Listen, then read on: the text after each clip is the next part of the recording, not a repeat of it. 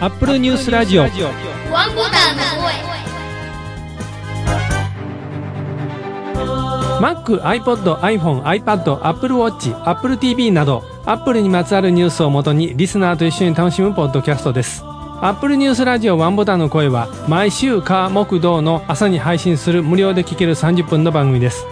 番組を制作配信いたしますのは大阪の Mac ユーザー会マグネットの山村です。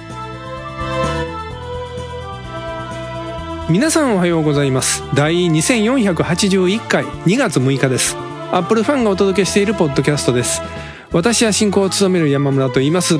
今週からオープニングまた変わります。これがなければ死んじまうです。三浦さんです。おはようございます。おはようございます。死んじまうとまでは言いませんけども、ビールは欠かせませんよね。先日会社飲み会がありまして、深夜まで飲み明かしてしまいました。今年はちょっとアルコール多めの生活が続いているので、死んじまいそうなミイラです。すみれさんですおはようございますおはようございます。すみれです。これがなければ死んじまうというほどでは私もないんですけれども、やっぱりなくてはならない存在は iPhone ですよね。今日も私を朝起こしてくれました。私は二度寝しました。今日もよろしくお願いします。はるさんですおはようございますおはようございます。春です。ベトナムで一人暮らしを始めてもうすぐ丸2年になるんですが、生活に中心にあるのはテレビです。ベトナムのテレビ番組を見るわけではないんですが、日本のニュースを見たり、YouTube を見たり、Nintendo Switch をやったりと、生活を潤してくれているものの一つです。今日もよろしくお願いします。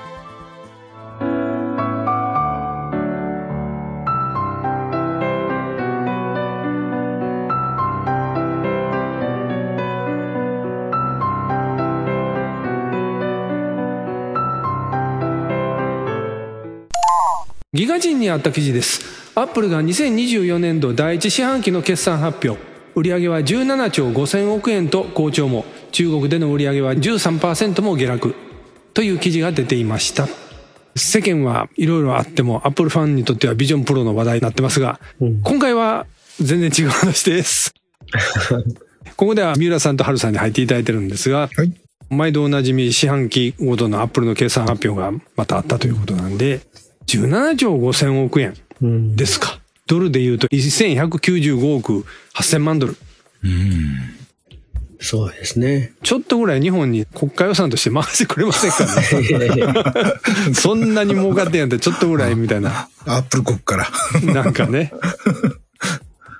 前年同期の売上高をわずかに上回ってはいますが、中国での売上高は前年同期比でも13%も減少というふうに記事では出てました。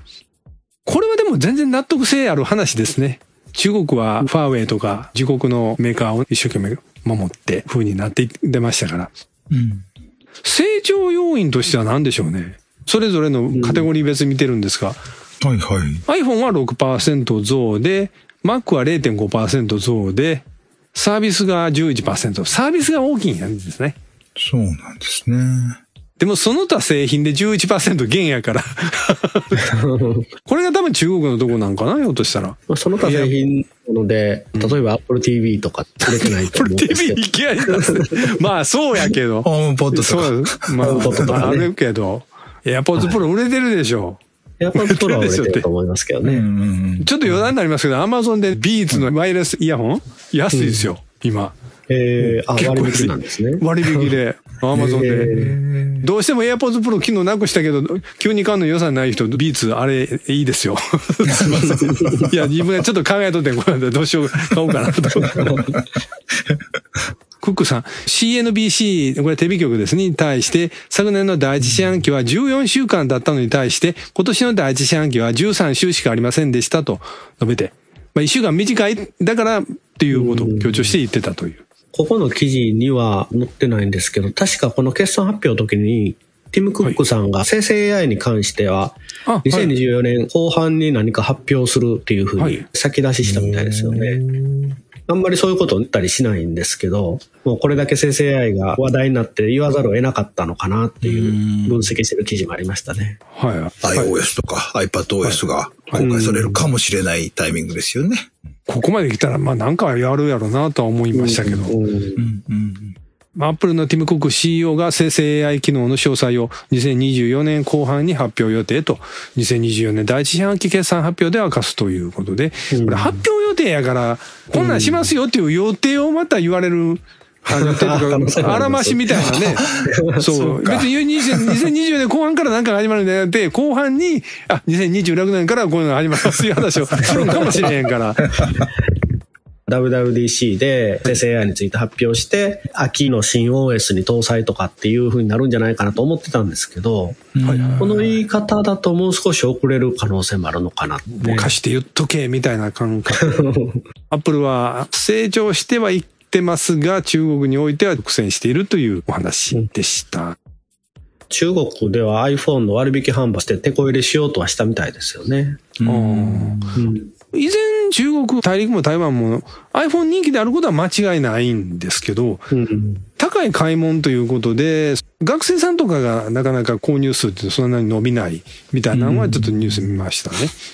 日本でも高いのには変わりないんですけどね。うんえまあ、だんだんあの昔のあれ思い出しました。バブルの頃にポルシェ買う言うて、自分は安アパートに住むんやけど、都内の車庫って高いでしょ？うんそうですね。そう。だから自分は埼玉に住んで、ガレージは都内の、それ、そこにポルシェも買って、もうすごいローン抱えて、あの、ひもじい生活してるっていう、ちょっと笑い話みたいな話があったんですよ。はいはいはい。iPhone 高いの買ってる時そんな感じ。お昼ご飯ちょっと減らして iPhone 代にしようみたいな、なってたら、そのこと笑ってられへんよなって思う。うん。もうちょっと安くしてほしいです。ですね。iPhone マニアさん同様の四半期決算発表の記事書かれてましたが、そこで Apple デバイスのアクティブユーザー数は22億人を突破しているというお話も挙げてました。これアクティブユーザー数、世界規模で22億人ってことでしょうね。そうですね。うん。22億人の仲間がいるんですよ。うん。ここは22億分の3ですね。何を郷ひろみしてるんですか？お広げそういう表現あれでしたっけ？あ、え？億千万でしたっけ？そうです。でしたっけ？郷ひろみさん申し訳ない。歌間違ってたら申し訳ないです。すいません。はい。ファンの人すいません。はい。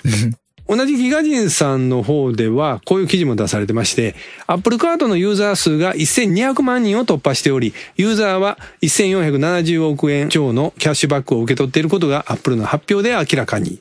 という記事で。ああ、日本で住んでる人は持ってない Apple Card。日本に住んでても持つことはできるのか。アメリカの ID がいるんですね。Apple ID だけじゃなくて、その、社会保険番号。あ、はいはい。ねはい。なので、普通に日本に住んでるだけでは無理ですね。無理ですか。そのアップルカードのユーザー数は現在1200万人を突破。利用者は10億ドルを超えるキャッシュバックを受け取ってる。すごいですね。これで買い物したら何ぼかキャッシュバックあるいう、あれですね。そうですね。夢のようなか。っていうかですね。原資がないとそんなに買い物できないのでも。まあまあそうですけどね。あと、預金の金利も高いんですよね。この記事では4.15%。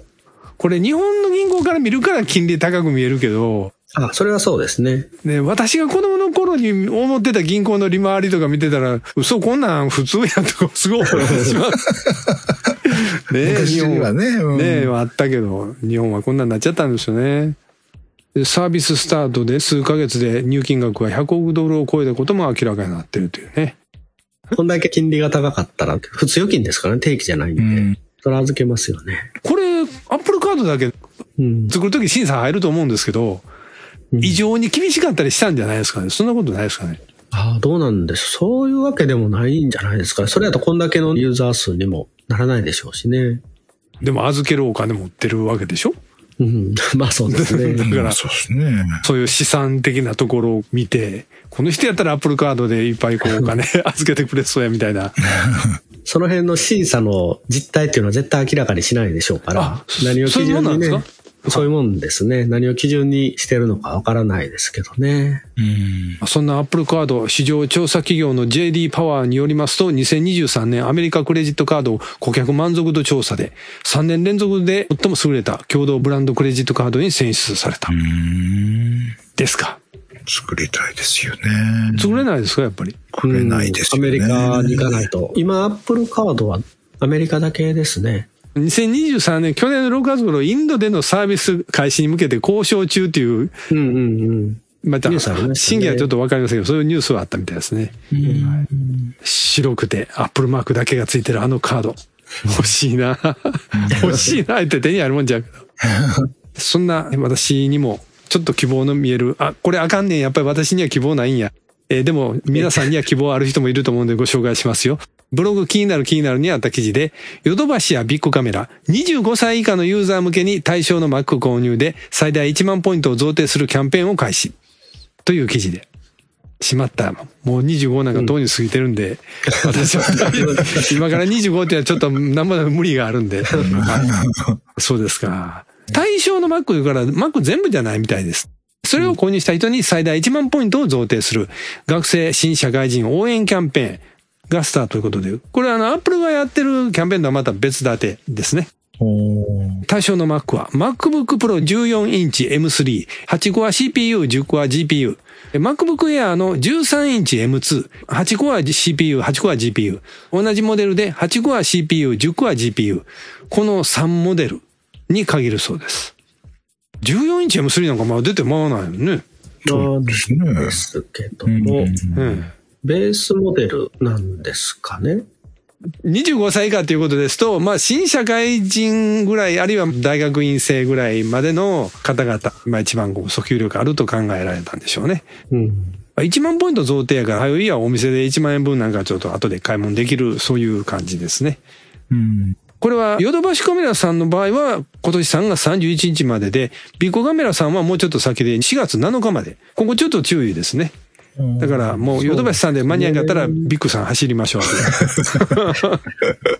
もうちょっと新社会人とか、そうもうちょっとね後までしてほしいそうですね。ゴールデンウィークぐらいまではっていう感じはします。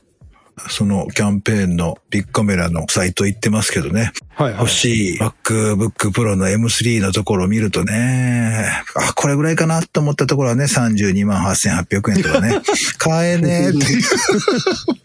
1万円買って帰ってきても買えねえって思う。うん、欲ねえ、欲しいですよね。しいですね。どんな時も辛くても Mac を買いたい夢だけをなくさずに生きてきたんで、そうですね。はいうん、Mac さえ買えたらもう何でもいいですわ。そんなことはない。お昼を脱いでも。お色抜いても。ここまで先週、ビジョンプロの話題を避けて話してみましたが、あの、すいません。会話の配信でビジョンプロの話すると思ってたのでごめんなさいね。目標に用意してますんで、はい、もうちょっとビジョンプロと違う話させてください。YouTube 見てましたら、アップルの宣伝というか iPhone の15 Pro Max で撮った短編映画ですよっていうのがおすすめ出たもんですから見てたんですけど、Chinese New Year Little Garlic っていう中学生ぐらいの女の子とおじいさんのお話です。その後のおじいさんのお話です。で女の子ね、あの自分の顔がい嫌いなんですよ。私もっと何々ちゃんみたいに可愛い顔になりたかったなとかこう言うんですけど、おじいさんが、そんなことないよ、お前は可愛いよって言ってくれるんですけど、どうしてもその子ね、学校でやっぱりいじめられたりして、自分の容姿に納得いかないんです。ある時、これおじいさんをびっくりさせるようなことが始まるんですよ。これはもう見てもらうしかないんですけど。だ成長した彼女はそのまま上海にね、就職試験受けに、面接受けに行くんです。大都会に出ていくんですよ。はいはい。そこで新しい自分を発見できるんですよ。できるんだけど、えおじいさんとの思い出をね、思い出して、不本意なことになりそうになるんですけどね。まあ、それは見てください。ハートウォーミングな内容であることは間違いないんで、安心して見れる作品になって。打ち合わせの時もハルさんも言ってたんですけど、まあ iPhone 15 Pro Max って言っても、まあそれにつける高級なカメラのリグとかいろんなの使っての撮影でしょうという。まあ多分それはそうやなと思いましたけど、でもそういうのを抜きにしても、俳優さん、ロケ地がすごく本物の映画ぐらいお金かかってるなと思いました。うん、素人がね、ちょっと行った先で撮ろうかみたいなノリでこれは撮れないだろうなぐらいの手間がかかってるんで、まあ。やっぱりプロのね、映画会社さんがなんか作ったんかなと思いましたけど。うん。日本語字幕がなかったんですよ。英語字幕なんで。あの、YouTube がね、日本語翻訳、そういうメニュー出なかったんで、私やってた時は。うんひょっとしたらなんか今見たら出て、出るようになってるかもしれませんけど。私もと同じように長年、ポッドキャスト、旅バイクという番組をやってらっしゃるラットさん。この方から昨年末に久々にポッドキャストを更新しますので、山村さん一度ゲストでいかがですか？とお声かけていただきまして、やっと編集ができたということで、何回かに分ける配信をこの間最初の一つ目が出ましたよということでお知らせいただきました。皆さんもよろしければお聞きいただけたらと思って、ここで取り上げました。URL は番組のブログに貼っときますが、旅バイク94話で検索してもらうと多分見つかると思います。ゲストはワムタの声山村さんということで書いていただいてるんですが、はい。ラットさんもアップル繊維使いの方で、当番組の公開録音何度も何度もお越しいただいたことがあるんで、あ、そうなんですね。旅バイクさんの場合は公開録音もされるんですけど、番組主催のキャンプツーリングやるんですよ。の大きい会場、あれはどこやったかな？旅バイクさんはね、朝霧高原やったかな？ちょっと旅ああ、ハートランド朝霧。すごい人数。ですすね。ごい広いところに引き決めて、私その頃ちょうど仕事なかなか行けないんですよ。9月の頭ぐらいなんですよ、確か。うん。ちゃうかったかな？なんかそんな、毎回これ行きたいな思いながら行けないんだけど、えーグッズもいろいろ作ってらっしゃってね、学ばねばならないなと思いつつも、番組オリジナルタオル作って販売されてるんですよ。番組は旅バイクというぐらいですから、はいバイクで旅行することについてのはい、情報もう、番組。はい。経験とか、行った先のこんなん良かったよとか、いろいろ話できますわバイク単体の話もできるし。この間話して4年ぐらい間空いてたらしいんですけど、iPhone 小町並みやなっていう思って。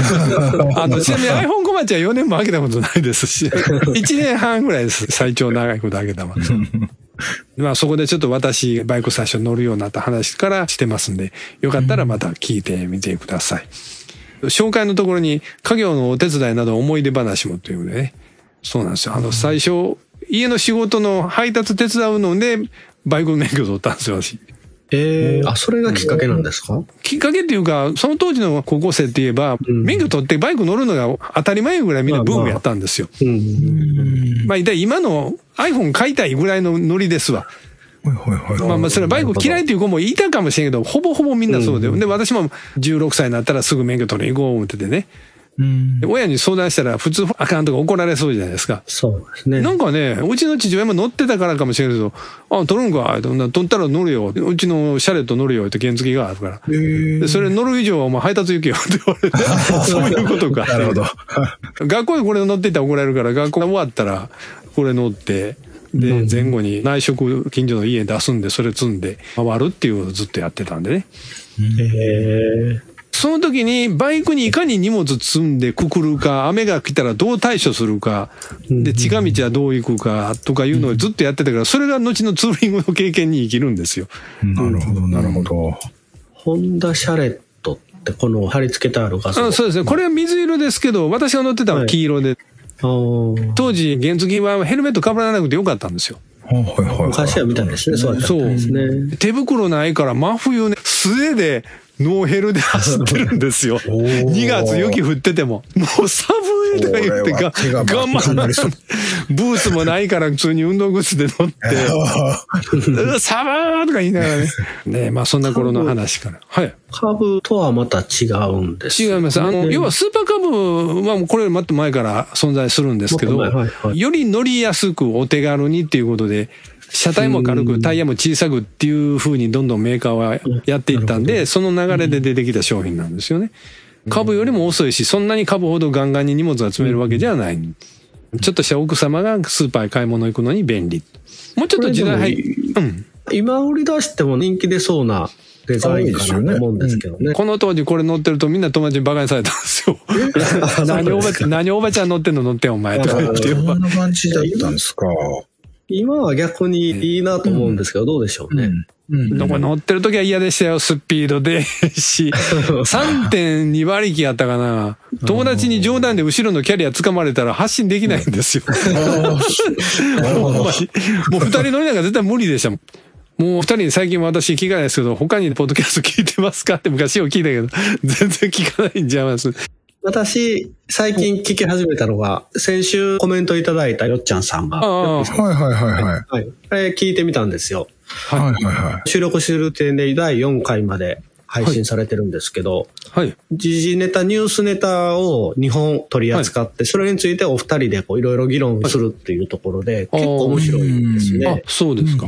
そのニュースネタを事前に多分いろいろ下準備して、勉強するなり情報を集めた上で、田口さんっていう方が何も知らない状態で、そのニュースを見てこう、いろいろ何も話を知らしてない状、態。そうそうそうそう。それも辛いですね。原稿なしでっていう感じだと思うんですけど、はいはいはいはい。うまく誘導、質問を投げかけたりとかでやってはりますね。で、第4回は、テーマとして重い京アニ事件とか死刑制度ですね。それについてやってあるんですけど、この死刑の損地論、廃止論のどっちの意見も紹介しながら、一方でその田口さんはほぼ知識ゼロの中で、すごい一般人の感覚で発言したことに対して、最初はこういう意見もあるけどどう思うみたいな感じで投げかけてですね。あの非常にうまくバランスよく作ってはるなと思いましたね。いつもその感じなんですかね？そうですねまあ4回やったらまだまだまあ、まだ4 4回なんで、多分手探りでいろいろ形を作ろうとされてるところかなと思うんですけど。もう1年後にもう昨日飲んだビールの話とか えらい変わりましたねとか、全然それでええんですけどでも。、いや、その前はウイスキーの話ともされてました。第3回。お酒すぎないや。いいですね。はいはいウイスキーすごい好きな方で、そのウイスキーの値上げの話とかですね。そういう話をされてはいはいはいて、硬い話もあれば柔らかい話もあったり、アップルビジョンの話もされてましたね、そういう。あ、ほんまですか。うん。遠藤さんからコメントいただいてます。昨年は初投稿を紹介いただき、調子に乗り、具にもつかない互換機ネタを投稿し続けて申し訳ありませんでした。今月のテーマ、涙が止まらないで懲りずに互換機ネタを考えてみましたが、ジョブズへの愚痴しか思いつかず、iPad での経験を投稿することにしました。以前、Apple Store で整備済み品として iPad Air 2を購入し、その軽さに感動しつつ日々使用していました。ところが、ほぼ1年が経過した頃、昨日まで普通に使えていた Wi-Fi のアイコンが消えて使えなくなってしまいました。再起動はもちろんネットを調べまくりできる対策はし尽くしましたが状況は変わりませんでした。Wi-Fi が使用できない iPad は当然テザリングも不可でただの金属の板と化しました。もはや Apple Store に持ち込むしかないと購入日を確認したら1年と2週間が経過していて悔しさと自分の運のなさに思わず涙が溢れてきました。最終的に Apple の実店舗へ出向き検証してもらいましたがやはり Wi-Fi の故障ということで実機交換対応となりましたが購入金額と合わせると新品で購入より高額になるというオチにダメを押されてさらに泣き晴らしました。気温が安定しない日々が続きますが皆様お体ご自愛くださいませ。と遠藤さんからコメントいただいてました。遠藤さんまたコメントいただきましてありがとうございます。整備済み品で購入してでも保証はちゃんと1年つくんで、うんそうですね。Apple のはい。1年超えてしまってたんですね、そうです。今、Wi-Fi このえ遠藤さんのコメント聞いててちょっと思い出したんだけど、私も整備済み品で確か iPad Air 2を買ってて、あ本当に。同じような症状が出たような記憶があるんですよね。Wi-Fi 繋がりにくいんだったか、うまくいかないんだったか。あれはどうも私の方はルーターとの相性だったように思えるんですけど、はいはいはい。うんっていう感じで。ねえなかなか珍しいですね。W i f i だけ壊れるってねうん、確かに。テザリングはあかんっていうの Bluetooth の方でもできんことないでしょ遅いけど。まあそうですよね。だから、うん。もしかすると無線ユニット的な部分が、今だったら USB-C 端子 iPad がほとんどなんで、通常の、違 う違う。うで。ほとんどじゃない。まだライトニング 俺ね。今聞いてる人がうちのもライトニングやのに何でもほとんど USB やって今言ってる人いますよ。やや安心してください。私の iPad もライトニングですよ。そうですよ。ライトニングですよ、もう今週は本編で言うの忘れましたけどビジョンプロの中バッテリーのとこコネクタ無理やり外したらライトニングのお化けみたいなのが出てきたっていう写真が上がっててね。あれまた正正体はちょっと分かってないけどまだ記事出るでしょうねどっかにね。結局買い替えたかなんかされたんですかね？多分そうなんだろうとは思うんですけど、ですかね。まあ、iPad Air 2っていうことは、だいぶ前の話、お話なのかなという気もするんで、もうでも iPad Air って言いながら、本家の iPad とあんまり変わらんようになってきてるじゃないですか。軽さとか薄さっていう問題なくなってきてるじゃないですか。まあ iPad Pro より軽いよ、以上っていう感じプロよりはね、プロよりはそうけど、まあそうですね。無印と比べたらそんなにめちゃめちゃ薄いとか軽いわけでもないじゃないですか。うん。いや、無印これから太く重くしていくんじゃないですか。なんでそそれ、何の価値があんねんっていうね。うんなんか、MacBook Air も軽い軽い言いながら1キロ超えてますからね。結局アップルの規模になっちゃうと、カーボンとかああいうもっと軽い素材を採用しづらいでしょうし。まあまあ、再生できる材料であかん、いかなあかんそうですよからね。紙でいきましょう、紙。再生できます。紙ね。ペラペラ。まあ、あながち紙ないことはないんじゃないですか？最終的な方法としては。あの、でも、なんか技術的にそう、魔改造された紙みたいな新素材が出てきそうな気がする。紙改造。でも今でもむちゃくちゃ引っ張り強度っていうんですか、切れづらい紙みたいなあのまあまあ、があったりするわけそうありじゃないでか。ますすよ。あの、紙の繊維いろいろ合成してるのがね、今ありますけど。パソコンの筐体として使える紙が出てきてもおかしくはないかなっていう気はするんですよね。だから今の中に入ってる基板が、それこそもうフィルムぐらいの薄さで実現するような、でそれを挟み込むのがもう両側からボール紙のなんか違う素材で、開廃するのが早なる。うん。もう我々機械機械としてもう使い捨てに言うたらちょっと具合悪いけど、一応回収に回せば次また新しいのもらえるぐらいのレベルの商品になることはないかな。いやー ディスプレイやね、問題は。まあそうですね、そこですよね。ディスプレイ、あ、それグラス、あじゃああれか、あビジョンプロか。そこであれですよ、箱スコですよ。段ボールだし。アップルニュースラジオワンボタンの声では皆様からのコメントをお待ちしております。2月のテーマは Mac と iPod、iPhone、iPod、Apple Watch などの40年前。当然40年前は Mac 登場でワクワクしていましたとか、当時はまだ若かったので無理して働いてお金を貯めて Mac を買いましたとかのお話をお待ちしております。ここで Mac ユーザー会マグネットの定例会の予定をお伝えいたします。2024年2月のマグネットは2月28日水曜日夜8時から Zoom のオンラインミーティングで開催いたします。前回までは夜9時開始でしたが夜8時に変更しております。詳しくはマグネットのオフィシャルサイトでご確認ください。次回の配信は2月8日木曜日を予定しています。それでは次回の配信まで、オーバー